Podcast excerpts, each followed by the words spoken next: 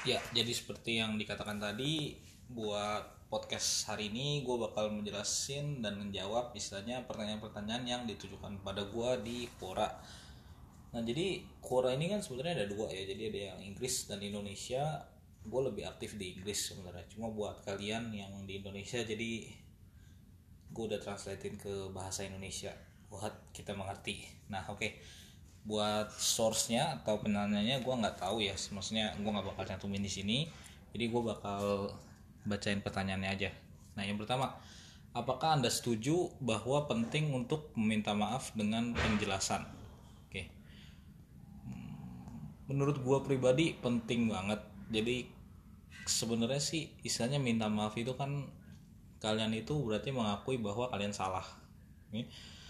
Nah kalian itu juga perlu ngomong bahwa kesalahan kalian itu di mana gitu. Karena istilahnya kalau misalkan kita juga kita bilang sorry atau bagaimanapun kita nggak jelasin bahwa kesalahan kita di mana. Berarti kan secara nggak langsung sebenarnya kalian itu nggak tahu kalian salah di mana satu. Terus yang kedua juga mungkin kalian pengen orangnya kayak people pleaser yang kita bilang sering minta maaf. Ya contohnya kayak gue gue juga sering minta maaf sebenarnya. Jadi kayak mungkin sebenarnya kayak gue merasa oh sebenarnya gue nggak salah gitu cuma ya udah minta maaf aja gitu kan. Dan yang ketiga mungkin ya istilahnya kalian juga tidak benar-benar ikhlas mengakui kesalahan kalian kalau misalkan emang kalian gak ada penjelasan gitu. Lebih baik sih ada penjelasan sih jadi kayak kenapa kalian berbuat seperti itu kenapa kalian mengambil keputusan itu itu pokoknya dijelasin deh. Karena istilahnya dengan adanya penjelasan tersebut seseorang pasti bakal bisa lebih mengerti pemikiran kalian ya. Karena istilahnya udah ada alasan dan penjelasan yang cukup jelas dari kalian sendiri. Kalau misalkan kalian tidak ada penjelasan sama sekali yang kalian akan dapetin ya bakal ada semacam pemikiran-pemikiran yang tidak benar sebenarnya tidak benar tapi orang itu ada pemikiran seperti itu gitu. Jadi persepsi orang-orang yang berbeda-berbeda. Jadi ya kalau bisa dijelasin lah kalian kenapa kesalahan kalian apa kenapa kalian melakukan hal tersebut.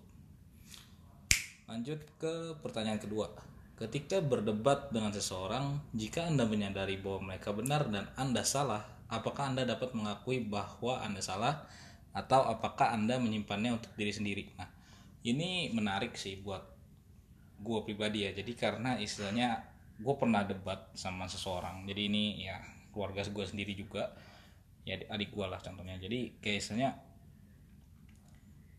buat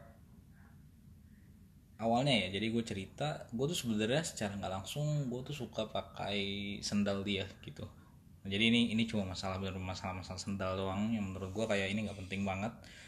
Tapi istilahnya kan gue udah sekali dua kali mungkin itu yang ketiga kali ya. Ketiga kali gue pakai sandal dia yang dia tuh nggak gue ngomong lah sama dia kan. Habis itu jam itu gue pulang jadi posisinya gue pulang dari kampus malam tuh jam berapa ya? 9 10 dia terus habis itu dia baru pulang juga terus dia marah-marah ke gue kan aku bingung ini orang ngapain nih? Sendal dong gitu. Ya terus akhirnya ya debat debat. Ya kita sih nggak berantem sih. Cuma sih kita debat ya hampir mau jurus ke berantem. Sampai akhirnya istilahnya ya dia bilang sesuatu yang menurut gua oh bener juga gitu loh. Dia bilang kayak gini jadi kayak barang yang menurut gua penting belum tentu menurut lu penting gitu. Jadi kayak istilahnya lu minjem harus ngomong dulu ya pada waktu itu ya akhirnya gue sih mungkin gue udah mengakui kesalahan gue ya. Jadi misalnya gue nggak gue udah nggak minjem sandal dia lagi dan kalau misalkan barang dia mau gue pinjam gue selalu ngomong karena dia memiliki emosi yang sangat tinggi soal itu gue juga gak ngerti lah. Jadi ya apakah anda dapat mengakui bahwa anda salah? Gue mengakui bahwa gue salah kalau misalkan berdebat sama seseorang. Jadi emang kalau saat kita berdebat sama seseorang gitu ya terus kita men, kita merasa bahwa kita menang kita merasa kayak waduh gue menang nih gue lebih pinter gitu loh. Cuma istilahnya sekarang emang debat itu yang kita cari apa sih? Is, apakah buat menunjukkan bahwa gue tuh lebih pintar dari lu atau misalkan gue tuh sebenarnya pengen ngebangun pemikiran um, lawan pemikiran gue biar bisa mengerti gue gitu. Jadi sebenarnya tergantung kepada orang-orang sih kalau misalkan emang kayak debat kayak gitu sih emang lebih ke ego ya menurut gue ya kalau misalkan kita mau menang gitu. Dan kayak debat-debat politik atau gimana pun emang lebih gue mau menang nih kayaknya gue mau kalah lah. Cuma gue bukan orang yang rekomend hal-hal tersebut karena istilahnya gak bagus buat kalian juga istilahnya dan kayak istilahnya kalau misalkan kalian menang pun ya udah kalian merasa superior ya ya udah gitu. Kalian merasa superior ya emang istilahnya kalau misalkan kalian merasa superior pun kalian tetap butuh bantuan orang gitu. Jangan menganggap orang lain rendah lah istilahnya. Oke. Lanjut ke pertanyaan selanjutnya ya. Jadi buat kali ini kan ada lima pertanyaan. Buat Q&A Q&A ini gue bakal short ke lima pertanyaan. Setiap mungkin lima pertanyaan lima pertanyaan. Jadi buat ngejelasin lagi yang lebih detail dan lebih waktunya lebih sedikit lah. Jadi kayak misalnya nggak nggak terlalu panjang gitu ya yang ketiga mengapa beberapa orang harus terlalu memikirkan hal-hal atau orang bahkan terlalu banyak mikirin orang? Padahal kayak kenapa sih nggak terima seadanya aja gitu kan? Jadi gini uh, kita itu semua punya persepsi terhadap seseorang ya. Jadi istilahnya terhadap hal atau suatu orang seseorang lah. Kayaknya uh, kita mikirin bahwa kenapa nih orang kayak mau melakukan hal ini nih sebagai contoh nih kayak misalkan gue mau berbuat baik misalnya. Gue berbuat baik kepada orang terus gue rekam oke. Udah begitu gue rekam gue post ke Instagram kan. Nah habis itu ada aja orang ya pasti adalah orang bilang lu kalau kasih kasih aja ngapain sih lu rekam gitu loh? Lu, lu mau dapat atensi lah atau lu mau dapat uh, bawa lu sosial. Ya hal-hal jelek pasti ada tuh bermunculan kan padahal ya sebenarnya mungkin niat gua ya cuma pengen bagi gua share. Jadi kalian itu juga terinspirasi buat melakukan hal yang sama. Nah tapi ternyata emang orang-orang ada pemikiran seperti itu oke? Okay? nah jadi menurut gua kalau buat kenapa beberapa orang berpikir seperti itu ya pasti orang itu mempunyai persepsi sendiri satu. Dan kenapa persepsi itu terbuat itu terdiri dari lingkungannya dan dari ya pokoknya teman-temannya dari lingkungan sih lingkungan yang paling berpengaruh lah misalnya. Kalau lu misalnya lu sama orang-orang yang negatif terus yang suka jadi gibah ya ya, ya gitu gitu. Ya jadi misalnya pasti ada orang-orang seperti itulah. Dan kalau misalkan kayak ngapain sih mereka harus seperti itu? Ya mungkin mereka nggak ada kerjaan kali ya. Ya karena contohnya gini deh hal simpel sih. Gue bukan ngomongin lah maksudnya secara log, secara logika gini ya kalau misalkan kayak di kampung ya di kampung lah di kalau di kota kan rata-rata udah pada kerja ya. Kampung kan ada ibu rumah tangga rata-rata banyak kan. Berarti mereka kerjanya di rumah di rumah doang.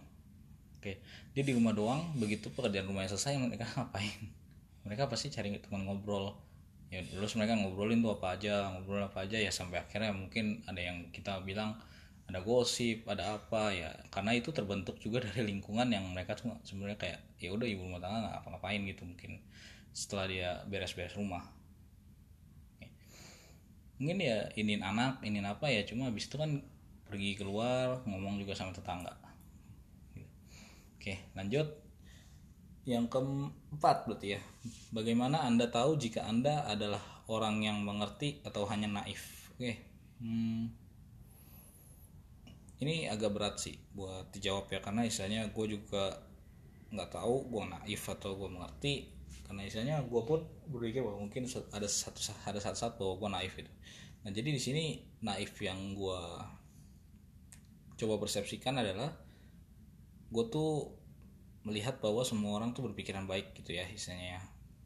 Orang tuh baik lah kayak istilahnya orang tuh nggak mungkin berbuat jahat kepada orang lain atau gimana ya istilahnya itu yang gue pikirin gitu. Kalau misalkan tahunya gimana kalau gue naif atau mengerti ya istilahnya pada saat ada data pada saat ada fakta gitu ya istilahnya bahwa nih orang tuh nggak sebaik yang gue kira dan ada faktanya tapi gue tetap berpikir bahwa orang itu tetap ada niat baik sebenarnya tidak melakukan hal seperti itu. Nah tapi fakta ini udah kayak sekali oke okay lah sekali mungkin gue mengerti. Kedua kali oke gue mengerti nah tapi kalau udah ketiga keempat gue masih berpikir seperti itu ya. Itu naif gitu.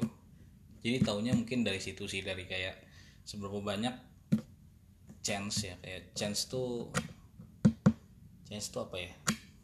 Hmm, ya pokoknya seberapa banyak kesempatan lah yang lu kasih buat orang lain gitu. Sampai akhirnya misalnya lu naif kayak naif tuh apa lu pura-pura lu nggak melihat dan kayak pura-pura lu nggak tahu padahal lu tahu sebenarnya kan itu sih yang bisa bedain dari peluang-peluang dari kesempatan-kesempatan tersebut. Kalian bisa lihat ya. Nah abis itu nomor oh ternyata ini ada enam ya. Nomor lima kapan seseorang harus berhenti berjuang dan tenang? Oke. Ini sebenarnya buat gue pribadi ya. Buat kalian buat buat kalian buat bukan kalian deh. Kalau buat kita sebagai manusia kita pasti berjuang terus tiap hari. Kita pasti akan berjuang.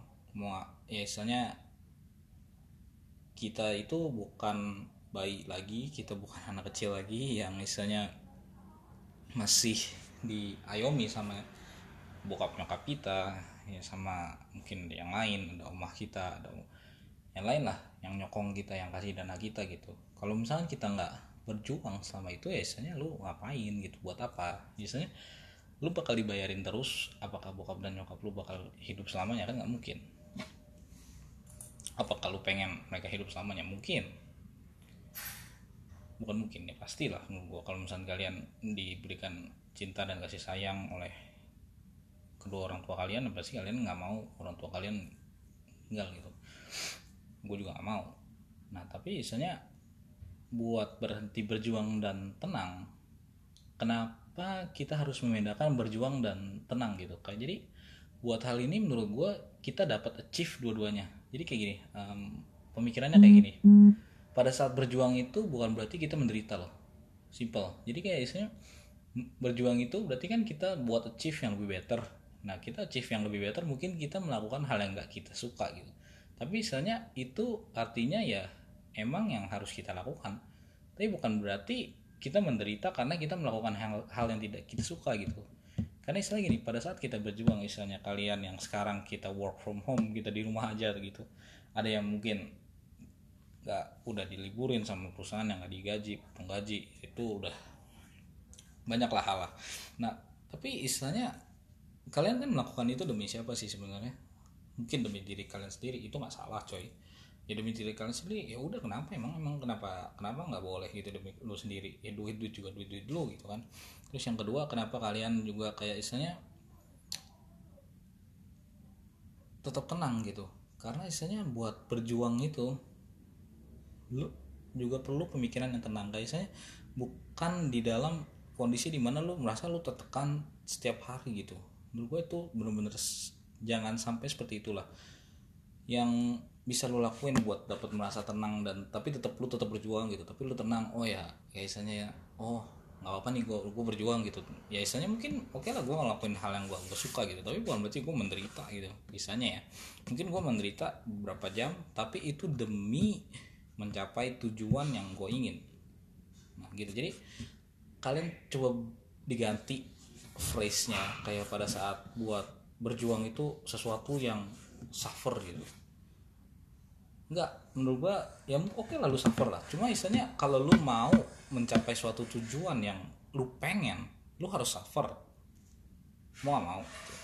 Nah tapi istilahnya waktu lu suffer itu lu juga perlu buat tenang. Ya karena istilahnya lu mengerti bahwa untuk mencapai itu lu harus melakukan ini ini ini gitu kan. Jadi tuh. Jadi kapan seseorang harus berhenti berjuang? Menurut gua seumur hidup lu lu nggak bakal ber, berhenti berjuang oke okay? dan seumur hidup lu lu berusaha lu bakal berusaha juga kayak istilahnya lu buat tetap tenang di dalam umur kalian yang sekarang mungkin umur kalian yang 30 ada yang 20 ada yang belasan ada yang 40 50 60 ya gue nggak apa-apa gitu nggak ngapain istilahnya kalian pasti bakal berjuang terus tapi ya tetap tenang dengan cara kalau gue sendiri pribadi bersyukur tetap berdoa terus yang ketiga gue tetap ngomong-ngomong ke orang-orang yang gue sayangi gitu. Jadi kalian bisa coba hal-hal itu juga ya. Nah ini buat podcast ini ini pertanyaan terakhirnya. Nah jadi pertanyaan terakhir ini mengapa seseorang lari dari seseorang dia memiliki perasaan mendalam kepadanya? Mungkin sebenarnya orang itu nggak suka kali ya malu ya. Itu jadi gimana ya misalnya kadang emang seseorang itu kadang misalnya ditawarin gue suka nih sama lu gue sangat ya suka lah misalnya gue kejar-kejar lu sampai gimana pun. Tapi misalnya kita ngomongin cowok dan cewek cowoknya suka banget sama ceweknya terus ceweknya tuh ternyata emang nggak suka ya akhirnya ceweknya lari gitu. Nah jadi kayak istilahnya emang nggak semua hubungan itu bisa kayak kita suka sama suka gitu loh. Kayak istilahnya ya ada suka nggak suka ada nggak suka nggak suka. Ada suka nggak suka. Ya jadi kayak ya banyak lah kompleks lah kalau kita ngomongin hubungan gitu. Kalau misalkan seorang lari ya kayak istilahnya mungkin orang itu merasa bahwa oh gue tuh nggak suka sama lu satu. Dan kedua gue tidak bisa memenuhi harapan lu. Ketiga ya banyak lah banyak hal ya. Ya pokoknya lebih ke nggak suka sih sebenarnya menurut gua. Karena istilahnya ya emang nggak nggak semuanya yang bisa kita kasih ke orang orang bakal balikin ke kita gitu. Dan nggak semuanya hubungan yang kita tanam itu sesuai dengan ekspektasi kita ya. Karena istilahnya sekarang kita lihat ada yang udah nikah yang kita bilang oh nikah nih. Harusnya kan sampai mati. Sesuai secara agama ya. Tapi istilahnya di tengah-tengah tetap aja yang ada yang cerai gitu kan. Pasti ada aja istilahnya obstacle dan rintangan yang kita perlu hadapi dalam suatu hubungan gitu yang paling penting sih keduanya itu sangat bukan sangat sih istilahnya sama-sama bareng-bareng mau achieve buat bekerja keras terhadap hubungan itu. itu aja sih buat podcast kali ini. Jadi emang ada enam pertanyaan. Kalau misalkan kalian ingin tanya sesuatu ke gua misalnya tanya apa pun deh gua coba jawab deh. Cuma jangan jangan yang aneh-aneh banget lah. Ya lu coba tanya yang misalnya yang lu nggak berani tanya ke orang dan lu pengen tahu nih ke gua misalnya tolong dong eh, coba lu share pendapat lu tentang ini gitu. Kalau nggak coba lu share pendapat lu tentang ini gitu. Kalau nggak gimana nih? Gua ada masalah terhadap ini gimana cara gua uh, bisa tackle atau gimana? Kalian be sure to chat me jadi di Instagram di Spotify di email atau di line di WhatsApp ya pokoknya chat aja deh to me. Semoga podcast kali ini sih bisa membantu kalian dalam memahami ya. Misalnya gue bikin podcast ini sebenarnya buat memahami orang juga buat memahami diri gue juga. Karena istilahnya gue percaya bahwa setiap orang itu bisa menyalurkan apa yang dia tahu dan bisa membagikan hal-hal tersebut kepada orang lain gitu. Itu aja sih dari gua. Selamat malam ya semoga bisa menemani hari-hari kalian di masa-masa karantina ini ya selamat malam see you on the next podcast salam kerja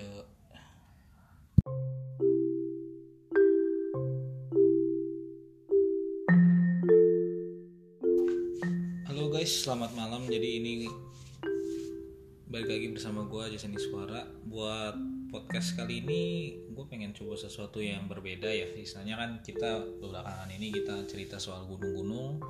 Kali ini gue bakal nerima soal Q&A. Jadi Q&A itu apa? Q&A itu tanya jawab lah misalnya. Jadi buat kalian yang mau tanya-tanya ke gue bisa just chat me via Instagram atau via Quora bisa juga kalau nggak misalkan ada line gue ada WhatsApp gue kalian bisa tanya. Nah jadi yang buat podcast Q&A pertama gue kali ini gue bakal ambil dari pertanyaan-pertanyaan yang ditujukan kepada gue di Quora. Jadi Quora tuh apa sih sebenarnya? Buat kalian yang nggak tahu Quora tuh platform buat tanya jawab. Jadi kalian di situ sebenarnya bisa tanya aja tanya apa aja ya misalnya yang masih bener lah. Kalau misalkan kalian juga kayak pengen share jawaban yang bersifat personal kalian juga bisa bersifat anonimus di situ. Jadi nggak usah kasih ID kalian. Jadi emang menarik sih sebenarnya. Nah karena di sini juga uh, request buat jawabannya terlalu banyak jadi gue bikin secara via suara. Karena misalnya kalau ngetik itu bisa nggak selesai-selesai jadi buat podcast yang kali ini bakal menuju ke Q&A. Stay tune.